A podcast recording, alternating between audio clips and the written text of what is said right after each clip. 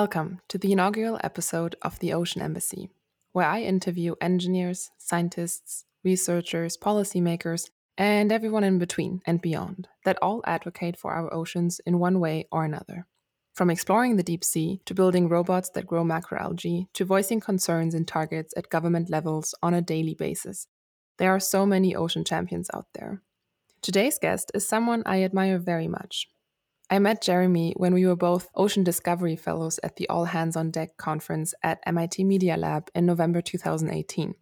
The National Oceanic and Atmospheric Association in the United States is one of the leading ocean exploration research institutes and holds a conference dedicated to a specific marine field of study annually.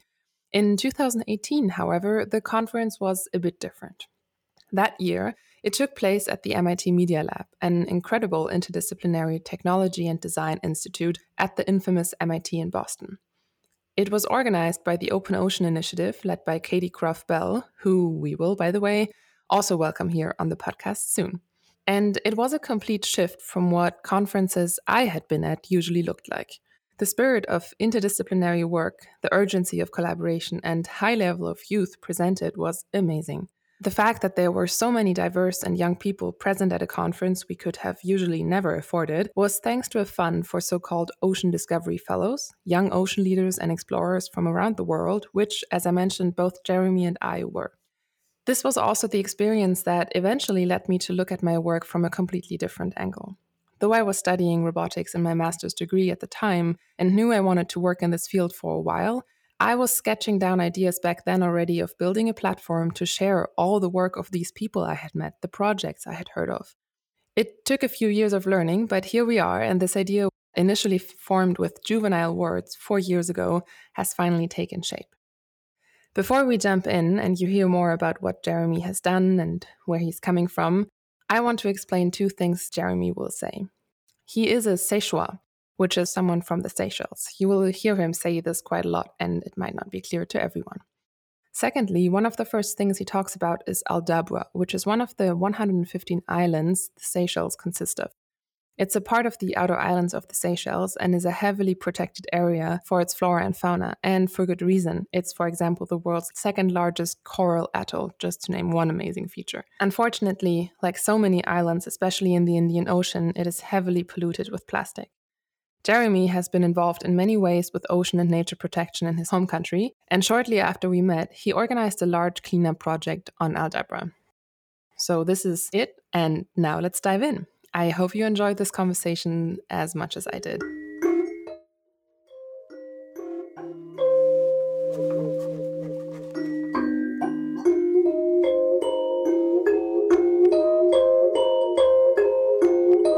We are here to hear about your amazing work. So, to do a little intro of you, you studied environmental science and international relations in Cape Town and actually also in Dresden, Germany. Um, we unfortunately never managed to meet when you were in Germany. Um, and you were then in 2008 working for the Seychelles Island Foundation as a project coordinator in education and outreach, biodiversity, and logistics. And since March of this year, you live in New York as a fellow of the Small Island States AOSIS. And throughout the last years, I've seen that you mm. have built an amazing network advocating for small island states um, and the Seychelles, where you're from. I've seen a lot of pictures of you in UN conference rooms. And you were also a young ocean leader and member of the inaugural Youth Policy Advisory Council at the Sustainable Ocean Alliance. I think you do a lot of many more things, actually, but those were the ones that really stuck out to me in regards of the ocean. And I would like to kind of hear about the impact of your work, why it's so crucial and necessary for the oceans, and how you see the development and rising attention of ocean technologies and exploration under this umbrella of representing a small island state, and those that unfortunately we know are often not heard as loudly as others and disregarded. Um, yeah, if I can jump back, what I, remember really strongly from that uh, All Hands on Deck was three words, right? It was that mm-hmm. play, discover. Um, what was the other? Um, explore. It's it's a lot of what I've done with SIF, I think, and having that conference um, in 2018 really, uh, yeah, like you said, there was a cross-cutting theme there for me. I understood was communication, whether it was internally within our communities of conservationists, scientists, you know, ocean people, as yourself an engineer. So it was really interesting to go into that conference. And then it was my first conference, but it definitely gave mm-hmm. me so much motivation working at Seychelles Islands Foundation. So the, the the recent celebration of 50 years of the Aldabra Research Station is a huge story in itself. The Aldabra Research Station is currently now 51 years plus because of COVID and everything it had to be delayed from June 30th, which is its official date. So June 30th, 2021 would have been 50 years. Um, because of COVID, it got moved um, to, to last week. And it was an amazing celebration that brought generations of people connected to Aldabra from the 60s when the first expeditions um, were taking place to save it from becoming a military base like Diego Graciani place to the, to the people who actually you know, were part of establishing the, the research station to some of the Seychellois who who were there in the in the 80s as it was handed over to Seychelles, a, a, a newly uh, created uh, state um, with this huge responsibility and limited capacities to take on in space. So, and then I've seen all the all the people of my time from 10 years ago, and I'm hoping to see you know, that we, we managed to get a bunch of Seychelles young uh, marine biologists, scientists, you know, future conservationists who we hope to have them on, on Aldabra and in SIF and, and working within Seychelles' environmental sector. So, so SIF is really interesting because, uh, as you said, I've been a project officer, and that's seen me deal with invasive species, with things like plastic pollution, and technology is key there. Um, invasive species, we know it's from things like using camera traps to record and monitor what, what's in a certain area using things like um, and, and, and, an invasive species discussion is never really quite nice, but you know, uh, kill traps that are humane but basically automatic. You know, so that basically when you're dealing with rodents, uh, you know, in our case, uh, black rats and Norwegian rats, you know, that are killing endemic endangered species like the black parrot. So, you know, there's really interesting uses of, of applications of technology in Seychelles already with SIF to other things like so dealing with plastic pollution you know some of the limitations you find in small island developing state is we've got all this photo degraded you know uh, marine plastic pollution that can't be really be processed in Seychelles or can only be made into art I would argue or only certain things right? Very limited applications. But in fact we and just before covid we had managed to get in touch with a university in Germany who wanted to take something like 10 tons of our uh, 25 tons of plastic pollution to run various tests on it. And, uh, you know, that's something you can't do in the Indian Ocean, let alone, you know, in Seychelles. So that's, you know, shows you that technology is crucial when we're trying to deal with these problems. And with the Aldabra 50th anniversary, communications was something I spoke to um, during that, and it showed that you know we, we have now virtual classrooms that not only allow our outreach to take place during a pandemic, but also with UNESCO Marine World Heritage Site that is 1,200 kilometers away from the main island of Seychelles and hours upon hours, if not days, away from any kind of humans. So we were able to connect with 2,000 school children around the world and deliver, you know, stories around Aldabra's incredible turtle recovery or the way in which climate affects it. So, you know, again, technology and conservation is critical. And I know we're doing things with drones for Aldabra. And yeah, so I'm, I'm sorry if I've gone off a little bit, but no, feel, this, uh, uh, this is what this is about. because yeah, the goal is to to really highlight how that all intersects and how education, outreach, conversation, uh, conservation, I always mess up that word, conservation and technology all need to go hand in hand. Um, I picked up on on one specific thing you said was the turtle recovery. How did that come come about? Like what what went into making sure that the turtles in Aldabra recovered? Was it conservation? Was it protection? Was it the cleanup you organized? Um, and which role did the technology possibly play in there?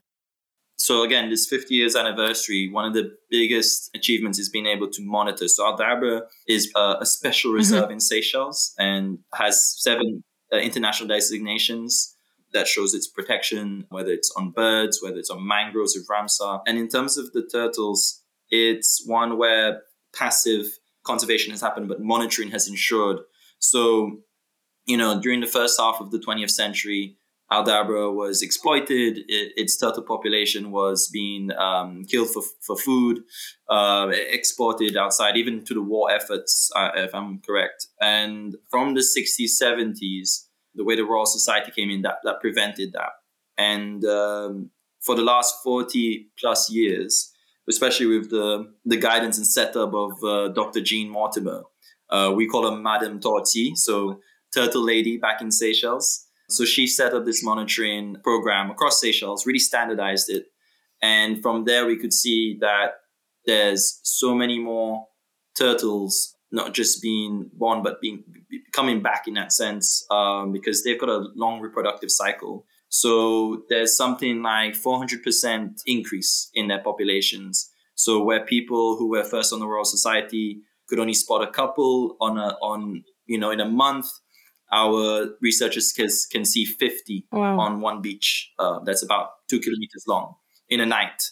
So it's about this passive backing up. In this case human tenacity. So every day going down a beach, whether it's public holiday, Christmas, whatever, there's someone who's going down the beach and counting the, the tracks that go up, seeing if they've nested, seeing if they're just gone back down, whatever it is. Sometimes tagging a turtle to try and find, okay, this turtle, if it's ever reseen, will be able to be identified by that tag. It's very basic in some ways, but GPS has been a crucial part of understanding how close these turtles go back to to nesting where they were they were born in that sense or they mm-hmm. were hatched i should say.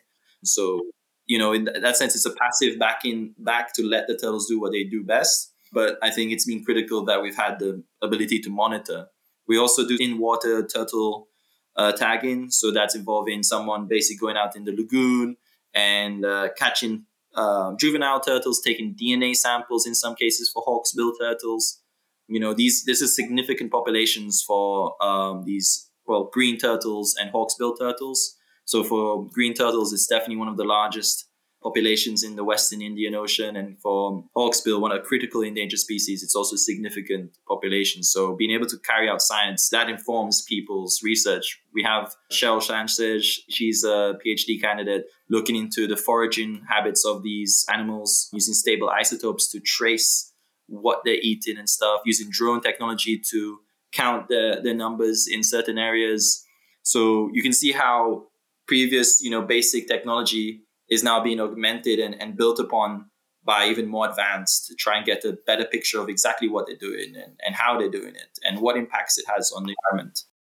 Mm-hmm. And so when you talk about monitoring is that entailing you, you mentioned the gps you mentioned tagging but the actual monitoring in the sense that people are walking up and down the, the beach that is still done by by people in fact. So there's actually still a large potential right? I mean thinking of doing that for example using drone footage or machine learning algorithms that's probably a huge um, potential. But how far would you say that actually monitoring then empowered or allowed the protection of that? Did i understand that correctly that basically because you started monitoring you were able to show the negative impacts of human exploitation or how did that change come about you know that you started protecting and increasing the numbers? Yeah i mean it's i mean just to firstly agree with you i think there is huge uh, potential for machine learning and, and other things to come in and, and uh, maybe at first complement the work being done by humans and as it gets better mm-hmm maybe replace, you know, and maybe make mm. uh, things easier on, on because there's, there's, a growing amount of workload on these. You know, there's only about ten to fifteen people on call at any time. So, That's voluntary. Um, they're all paid, but they're they're basically. Okay. Sacrificing seeing their families for a long period of time. It's an amazing, beautiful place that again I would mm-hmm. in a heartbeat be there. Mm-hmm. Uh, but it, it means if it means taking up maybe one or two uh, pieces of work off their shoulders, I think they would be quite happy, especially if it's a public holiday or something. Yeah. I think in terms of the, the question is, you know, I think Aldabra, there's nobody, there's nobody in the world, I think, that will, at least in my network of people, who will come to me and say it's not worth protecting Aldabra or, you know, justify the protection of Aldabra. I think it's important though that we do create an understanding of what happens when we leave something alone. And Aldabra is being described as a natural laboratory. So, you know, somewhere where you've seen heavy exploitation and in some some ways many people would be hopeless about the prospects of a place like that recovering when they've seen such heavy exploitation. But being able to record that number of of uh, turtles, uh, you know, being hatched and, and coming back and, and, and, seeing this huge population increase is is not only vital for Aldabra's protection, but other places. It says, hey, if this can be done on Aldabra, this can be done elsewhere. And so you may be finding yourself as a policymaker, as as a decision maker, saying, okay, we're going to protect this area, but we haven't seen turtles there, we've only seen two turtles there, and why, should we why should we protect it? It's already gone, and maybe someone like Aldabra can be a case study that says, actually, within 40 years, if things are, are left to their own devices, if maybe, you know, Aldabra happens to be very far away from most human populations, so it has that natural protection but maybe other places where you're able to enforce and protect turtles for a given amount of time. And that's a huge commitment. But Aldabra can show that, you know, that is that is possible. It's not a pipe dream. It, it, it's it's being done in that sense. Give nature a chance and it replenishes itself, it rejuvenates. That is one of the most amazing things within the ocean generally, I think, if you give it the mm. chance mm. to to be left alone, which is kind of ironic because you would think we always leave it alone, but it requires actual commitment and monitoring to say, okay, this place nobody enters except to to do good, mm. so so to say. And then you see what the ocean comes up with itself and how it how it just regenerates. There's a new series on Netflix. I don't know if you've seen it with Barack mm-hmm. Obama on the great national parks, and I only watched the ocean only watched the ocean episode so far. But there's mm-hmm. also the story about um, this one specific island. I think it's in the uh, Pacific Ocean. I'm not entirely sure anymore, where they were talking about specifically uh, protecting this one island where millions of turtle are coming to nest and, and hatch every year. And it's incredibly endangered because of sea level rise, because it's basically yeah. not even above the water. Yeah. And all the eggs are flooded before the turtles could hatch. Yes. And I thought that is the entire point of marine protected areas, right? To say, okay, we protect this place so that no human activity endangers the natural habitat of these amazing, mm-hmm. amazing ecosystems to translate or transfer that into your current work, then how would you say that protecting Aldabra, the impressions you got there, and science and technology influence your your work at the AOSIS, and what what exactly do you do there? Yeah, it's. I mean, I mean, just just adding on to what you said. I mean, that's that's the the thing is you realize. I've realized in my in my case that from being a ranger, being a field research assistant on Aldabra in 2013 for about seven months, um, going to university, then coming back and working for SIF on the main island with maybe a couple occasions going to Aldabra or other sites for four plus years. And then now being at this level, you, you find yourself, I, I joined the, the conservation environment, the field to be in the field, to, to, to listen to bird song, count turtles, you know, uh, be in nature. And that's that's where I'm happiest. Um, but I soon realized that that is important.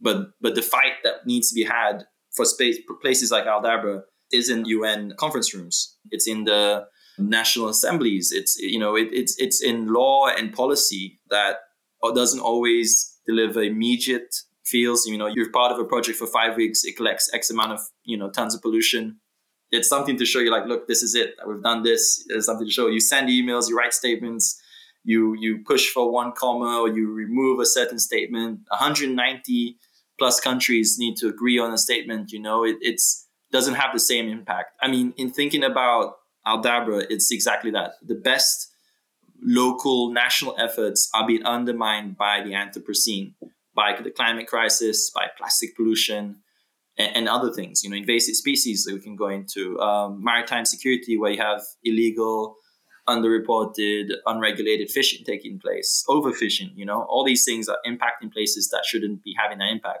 So my transition from project officer to communications outreach coordinator has seen me move further away from Aldabra and other sites like the Vallée de Mai but it has actually prepared me for somewhere like the UN where I have to understand that the fellow people in the room maybe don't have the same experiences as me working in this field, but I present the people who work on Aldabra, I present Seychellois who are affected by these decisions.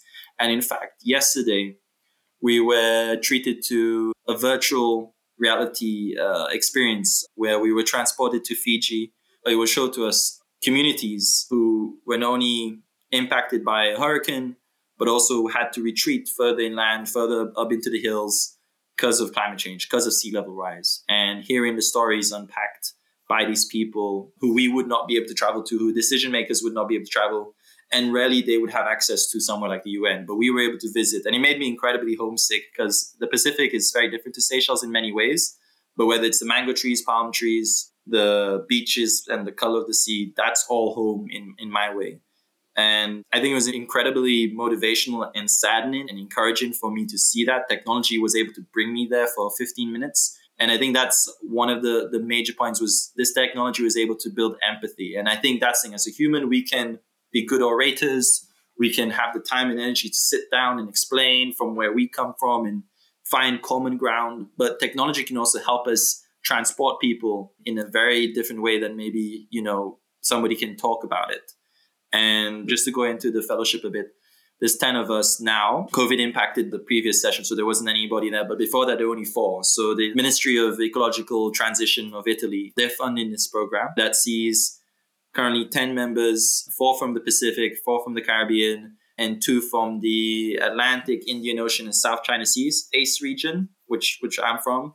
Um, so we have people from Grenada, Dominicana, Antigua and Barbuda, who's the current chair of the of the AOSIS. We have Kiribati, uh, Fiji, the Maldives. So it's a very diverse group of people, but we're all connected by our small islands and large ocean. Most of us have very large ocean territory. I mean, I just noticed that the Cook Islands has 2 million square kilometers of ocean. I mean, it's huge. I mean. Seychelles is 1.4 million, and that's the size of South Africa's landmass. So you know it's it's 600,000 kilometers square larger. But yeah, so we sit in these UN rooms representing our countries. We basically have this year, so till the end of this year, a chance to learn international environmental law and take part in the formulation and negotiation of environmental international law, which is very cool. In March, there was the negotiations on the what can be easily termed the High Seas Treaty or the Biodiversity Beyond National Jurisdictions Treaty. So that was its fourth session. It's been going for two decades. There'll be another session at the end of this year. I've been able to take part in a lot of other conferences that will be coming up. So the UN Ocean Conference in Lisbon, the preparatory work in Bonn, which will be taking place in the first two weeks of June, all the way to COP27 in Egypt and in my case, I'm really focused on some key points of specialization. So we've all been given specializations um, because we, we work on climate change, ocean, and sustainable development. So in climate change, I'm working on ocean climate nexus, you know, and dialogue, as well as contributing to the global stock take, as well as also helping out the adaptation team of AOSIS. And in the ocean side of things, I'm on a treaty, uh, well, plastics, you know, there's a treaty that's just been committed to for 2024 and then for sustainable development finance and all these things are cross-cutting but it's it's a lot to take in and we're kind of thrown in the deep end. Some of us come from environment backgrounds some of us come from law backgrounds some of us are diplomats. So we're, we're very differently skilled but working together we see how small island states like my embassy we only have five people and until my joining six people representing seychelles at the un and also having to you know, be an embassy for the US, for Canada, you know. So we're very small, limited in resources, but yeah, we have to be at the table and make our views heard. And it's not easy. So we come together as this alliance to take on things. And AOSIS really started off with climate change, but has evolved to take on things like the ocean and sustainable development because these are increasingly the demands that are being put on its member states.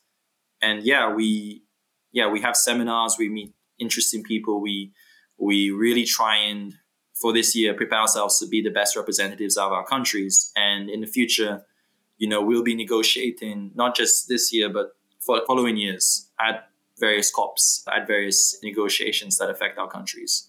Sorry i know i'm, I'm joining on but one point i was going to make was noticing how treaties are are written and organized when you're trying to get i immediately noticed if there was a way to actually have a google doc in the un because there's so many times people are basically trying to add a sentence, uh, remove a comma, and agree.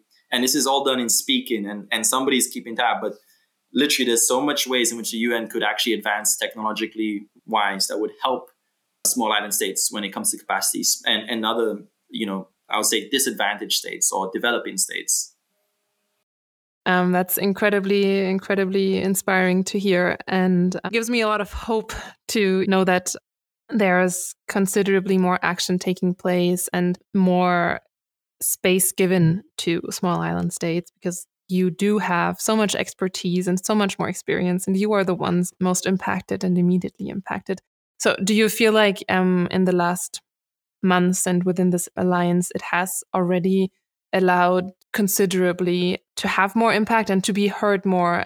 And not only to be heard more, but also that what you are suggesting is implemented when you, for example, talked about the virtual voyage to Fiji, which I think is exactly what is so fantastic and also reminded me back to the three words we heard at the all hands on deck play explore discover like when you are able to connect people in that kind of way and show them the depths of the ocean or virtually travel with them to this divine place that's when people start to care. That's when they empathize. You can distance yourself from that kind of experience and mm. see all the all the harm that is done do you feel like that is sustainable though? And it's like ongoing, that feeling, or is it forgotten after one day? Mm. I mean, I think from my experience, it's uh, it's tricky because I think again we're we're this is more of a start of a of a in my sense. I think it's another level removed from Aldabra from being directly. I mean, it's more into policy, it's more into diplomacy it's no longer being able to go out and conduct projects that are very tangible.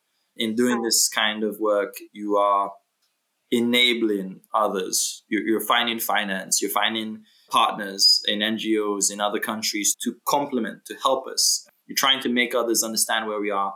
And it's not going to be me going out and doing these things as, as hands on as I'd like to be, but hopefully it's others who are going to benefit to have their ideas, have their solutions supported and their barriers removed.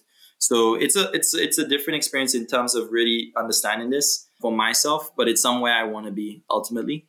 And I think for me, it's a case of I keep this one Gramsci kind of paraphrase where it's pessimism of the intellect and optimism of the will.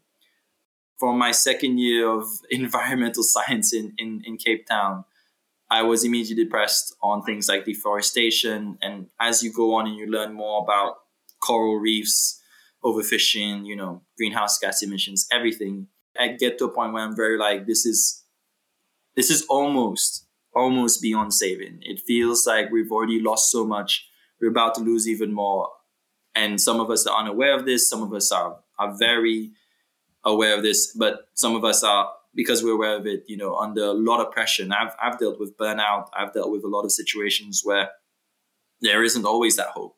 But I do believe there is a lot of things happening that tells you the fight is starting to get very interesting because of the way the economics are going, because the way the laws are going.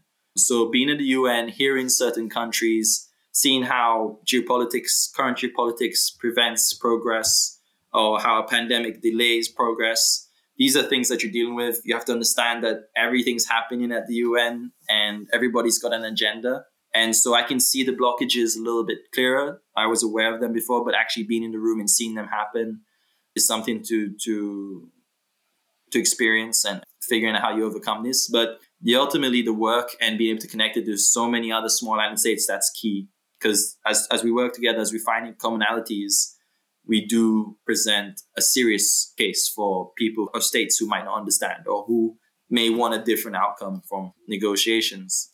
So I don't know. For me, the diplomacy side of things, it's it's one where I'm happy to be here. It takes a lot, but by doing this, I hope many places, many people are, are empowered because it, it, it might be a word or a sentence today, but it could be a project, it could be a grant, it could be many things in the the months, years, dare I say, decades to come. Do you have a specific um, core topic that you are working towards? Is it the endangerment of species at the Seychelles Island? Is it the overfishing? Is it deep sea mining? I don't know which one exactly affects the Seychelles the most, or is it a more broader approach? Mm. Uh, I am definitely a generalist. That's maybe why have, you've you've seen me in different forays. um, I think for me, it's about bringing people into the room and raising awareness. That's been a lot of what I've done in the last two three years, and this role is actually forcing me to actually choose where do I want to specialize in. Um, so maybe mm-hmm. the best way I can answer that is with my aspirations for masters. So I'm hoping next year I'd start a master's in the States and, and hopefully I get the funding for it. And I think this, this fellowship will hopefully help it. I, I think definitely help it. So for me, the focus would be a public policy master's in environmental policy, and I'll be very interested in maritime security. I think for Seychelles, with a population of just under 100,000 and this you know ocean territory of, of 1.4 million square kilometers again the size of south africa of which we've protected 30% now. On paper at least and in many ways through the protected areas that exist like aldabra. But how do we do this you know is the question. How do we ensure that you know the threats uh, the multiple threats that face the ocean are addressed? And i really think in seychelles we also have other issues that are less environmental. And i said there's always connection with the environment like drug trafficking. You know we, we face a huge problem with drugs in seychelles. And if drugs are coming in through our ocean, you know, this is something that I'm hoping uh, Masters in Maritime Security can help. So I'm very interested in understanding how technology, again, for small island developing states can enable surveillance, intervention in our large ocean territory. Um, yeah, I was just about to say, even if you have 100% marine protected areas, just like with the even smaller Aldabra project, you need people to actually monitor and make sure that people respect the fact that there is a marine protected area, and technology will play a huge role in that. Exactly, exactly. And must. Yeah. It must, it must. And I think it's really interesting. I'm, I'm interested in nano satellites. I'm interested in how there's been so many more developments in the launching of, you know, I think India currently holds a record of launching something like 130 nano satellites in one launch. And so, you know, Seychelles doesn't have necessary satellites in, in, in low Earth orbit at the moment. But as we try and figure out things, satellites or drones could be quite interesting because we, we have a very small Coast Guard and, and, and Navy in that sense. And being able to pinpoint exactly where someone might be or have the evidence to then prosecute these people will be essential. And I see that environment and other concerns, there's a win win to be had. If we're able to stop poachers, we're able to stop drug traffickers. You know, we're able to really bring justice to our oceans. And I think this is another way we can build resilience for ourselves. You know, places like Aldabra, other protected areas in Seychelles, you know, we we're we're feeling the effects of climate change and plastic pollution, but so are other communities in the Indian Ocean. And I think as food security, as as as livelihoods are impacted, people will be forced to go to a place like Aldabra. It's abundant in fish. It's abundant in all these species. Someone who's suffering in in, in other places uh, will be drawn there. And there needs to be on the ground impactful projects to, to build resilience there. But we also must understand that people would be more drawn to this resource rich place and, you know, unfortunately undermine the resilience of someone that. So as a country, we must try our best to, to really enforce our laws and commitments. And whether it's on our own people or other people is something we need to consider carefully. So that's one thing I'm definitely going to be contributing to. And for me, the ocean space is where I think I'll be. And I'm I'm ultimately interested in climate security because what we were talking about yesterday is is statelessness. Um, you know, currently there's no such thing as a climate refugee according to the definition of refugees. So we were thinking about what happens. Do we buy land in somewhere else and import our sovereignty, our constitution and rights to that land, or we assimilated into a larger country and now over generations our identity is lost.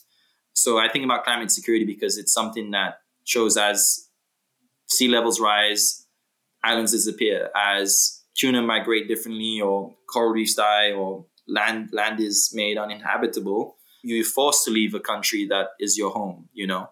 And I think that's climate security is really showing that you're as a state, as as an individual, you're being impacted by climate change, and that's your human rights being impacted. Yeah, I think that's a really powerful thing to end on, so to say. But I have three questions for the end of the podcast. I'm so copying every standard podcast. First question is what gives you like giant raging thunderstorms in your stomach? Like what are things where you just want to throw everything aboard and and quit? But then ultimately, what are the tools? Who are the people which projects help you cope with that and keep you going because that is something I think many, many of us who are aware of this problem, as you said, are coping with and trying to like navigate between your personal mental health in this topic and still being being efficient and being um, doing meaningful things and keeping up. Hmm. Yeah, I mean it's uh, it's something I dealt with a lot last year. I think giving up if I and I, I don't know. For me, there was maybe one decision I made that was quite interesting. I had the opportunity to attend COP27. Um, but at the same time, I had responsibility. 26, the one in, Wait, sorry. in Glasgow? Yeah, yeah. I had the opportunity to attend COP26 in Glasgow. I'm already time traveling now. um, and, uh, but I had responsibilities in Seychelles. So I also volunteered the Global Shapers. And we have this environmental youth leadership program, which is meant to empower um, kids between the ages of you know 13 to about 18 20 or 12 to 20 to basically become climate i would say champions in their community and run like the two weeks they basically learn about you know conservation climate other issues uh, that affect seychelles and then two weeks they get to do projects and covid has been playing a muck with this for a while so our team is tired you know regulations are, are very tricky but again this opportunity came up for cop26 and i thought you know what I've seen various COPs happen and I've seen how it ends and I've been to pre-COP and these are words on paper. So what? You know, they still pollute, they still go and whatever, whatever. And I decided then to stay on the ground and I saw these kids basically learn and engage. As a coordinator at that point, it was very important. It was a responsibility to me for the funds we got, for the parents who entrusted us that this was a project that happened. And if I had gone to COP26, I don't know if I'd have had the same energy. I don't know if I'd had the same outlook. Now I find myself in a different position after doing the first iteration. This project's still going with an amazing team that is carrying on without me, whatever support they need, they can get from my side. But I think it's interesting because now I'm in this space where I'm like, the words, the sentences, all this counts. And I think that's a trick is we can do whatever we want within our national capacities. We can build all these communities, these groups, but there's only so much they can adapt to. There's only so much we can do at home. We need to be outside of our homes. We need to come to New York and live here. We need to, unfortunately, traveling and attend Zoom at crazy times because the fight isn't necessarily at home. It's in these centers of power. And if we're not there to represent our people, our communities, our problems, our solutions, there may not be other people in the room who can. And so we, we don't have that choice. We don't have a luxury of choice saying, okay, we're just going to stay at home, do our best because there's limits to that. Uh, that might be able to prevent some things, but going to the cause of the problem is key. I think for me, it's looking around. I have been burnt out, but I've seen other people burn out and I've seen how they're able to build back their mental health. And I've seen other people who are tireless and give me energy. I see projects in New York, around the world that are doing the right things and really I would say, intersectional in doing so. You know, not just backing the science, but ensuring that race, gender, ableism uh, concerns, uh, many other things are addressed in doing this work. And so when you see something done like that, you think, wow, where there might be so many barriers to do something, actually somebody's figured out a, a pretty good way of doing it. And that gives you hope because if they can figure out, hopefully you you have an idea to figure it out as well.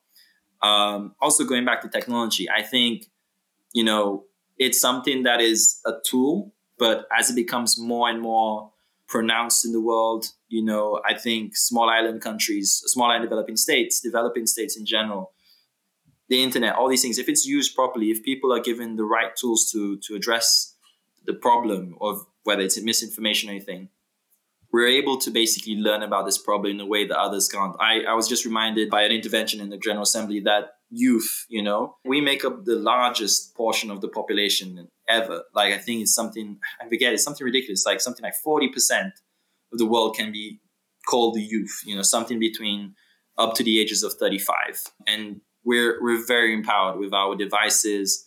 And so I go on social media and sometimes it feels like, oh, reality TV dominates. But then you find actually, no, blue planet or some you know an animal being rescued or something else and so you, you do see there's people who want to connect with nature still and as long as that happens people are willing to understand it If they understand it, they can love it. If they can love it, they want to protect it. So as long as that keeps happening, the day that everything's artificial and we only want reality TV, then I'm definitely there's no much hope.